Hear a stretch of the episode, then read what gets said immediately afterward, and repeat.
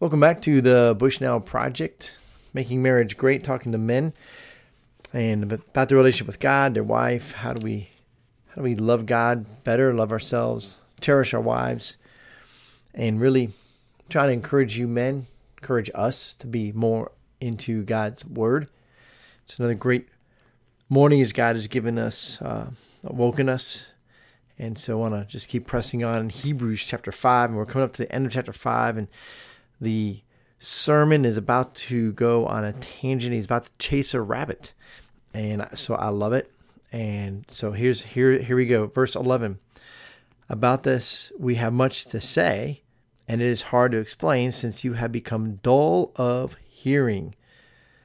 All right, now I could stop right there and go on forever, right? So, but if you're listening to this, you're probably not dull of hearing, or you find this podcast very soothing and it helps you fall asleep. so then you're dull of hearing, or maybe I'm just dull. All right, so that's verse 11, ending with dull of hearing. Verse 12 For though by this time you ought to be teachers, you need someone to teach you again the basic principles of the oracles of God. You need milk, not solid food. For everyone who lives on milk is unskilled in the word of righteousness, since he is a child.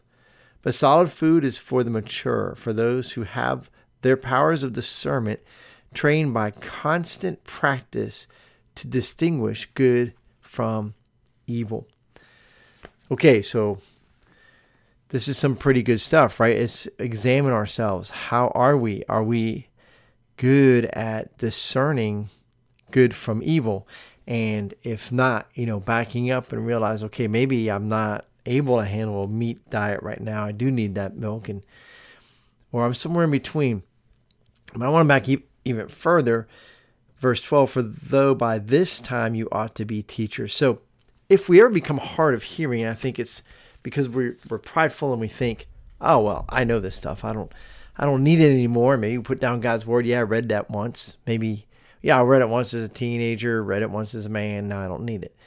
I would argue with you, and I think this was the, the sermon here. The guy who's preaching the sermon in Hebrews is also saying, what, what are you guys doing? Why would you stop being students of God's word, of the oracles of God, knowing what has God said?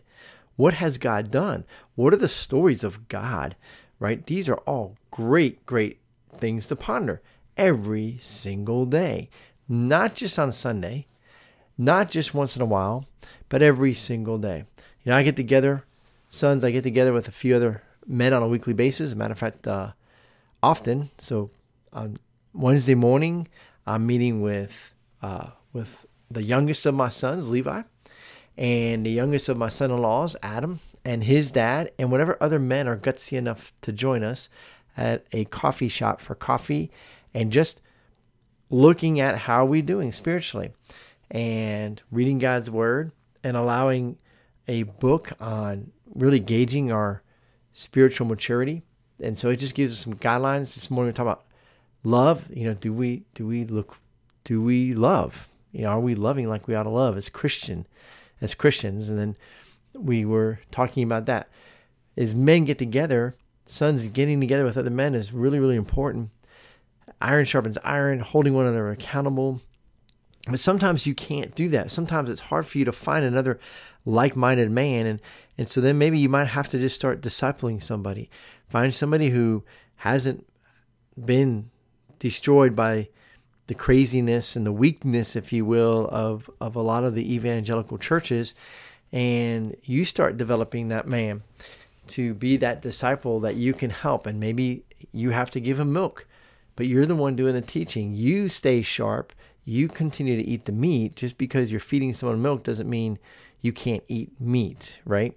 So eat the meat and raise up the next you. And that might mean you're starting tomorrow with a really young Christian. As far it might be an older man, but they're young in their faith. They're young in their Christianity. They don't even know there's 66 books in the Bible. They wouldn't even know that Hebrews is a letter and not a part of the Old Testament. It's a letter in the New Testament. That's okay. What you want to do is if they're responding to your teaching, then Matthew 28 tell, tells us if they're responding to your teaching as you go about preaching the gospel and baptize them in the name of the Father, Son, and Holy Spirit, right? And teach them everything that you know. And that's the process. So the discipleship process is, yeah, I'm gonna have to give milk to some, and then eventually they're gonna be able to handle more, and then they're gonna be able to handle meat. And that's gonna be a good thing. That's gonna be a good asset to me as I grow. So I want to encourage you guys man, let's get out there and let's start discipling others. Who are we who are we sharpening? Who are we helping to grow? Even if we can't find somebody to help us grow. And maybe this podcast is the the most challenging thing you're going to hear. That's sad, but I realize that that might be true, and that's that's okay. God's word is still very relevant to you. Read God's word, get into it. Use this podcast if you must, but don't be afraid to go and start discipling somebody else. All right, I think I got a little bit on a tangent. I want to talk more about those verses, so we'll have a part two to this. God bless you guys. Have a great day.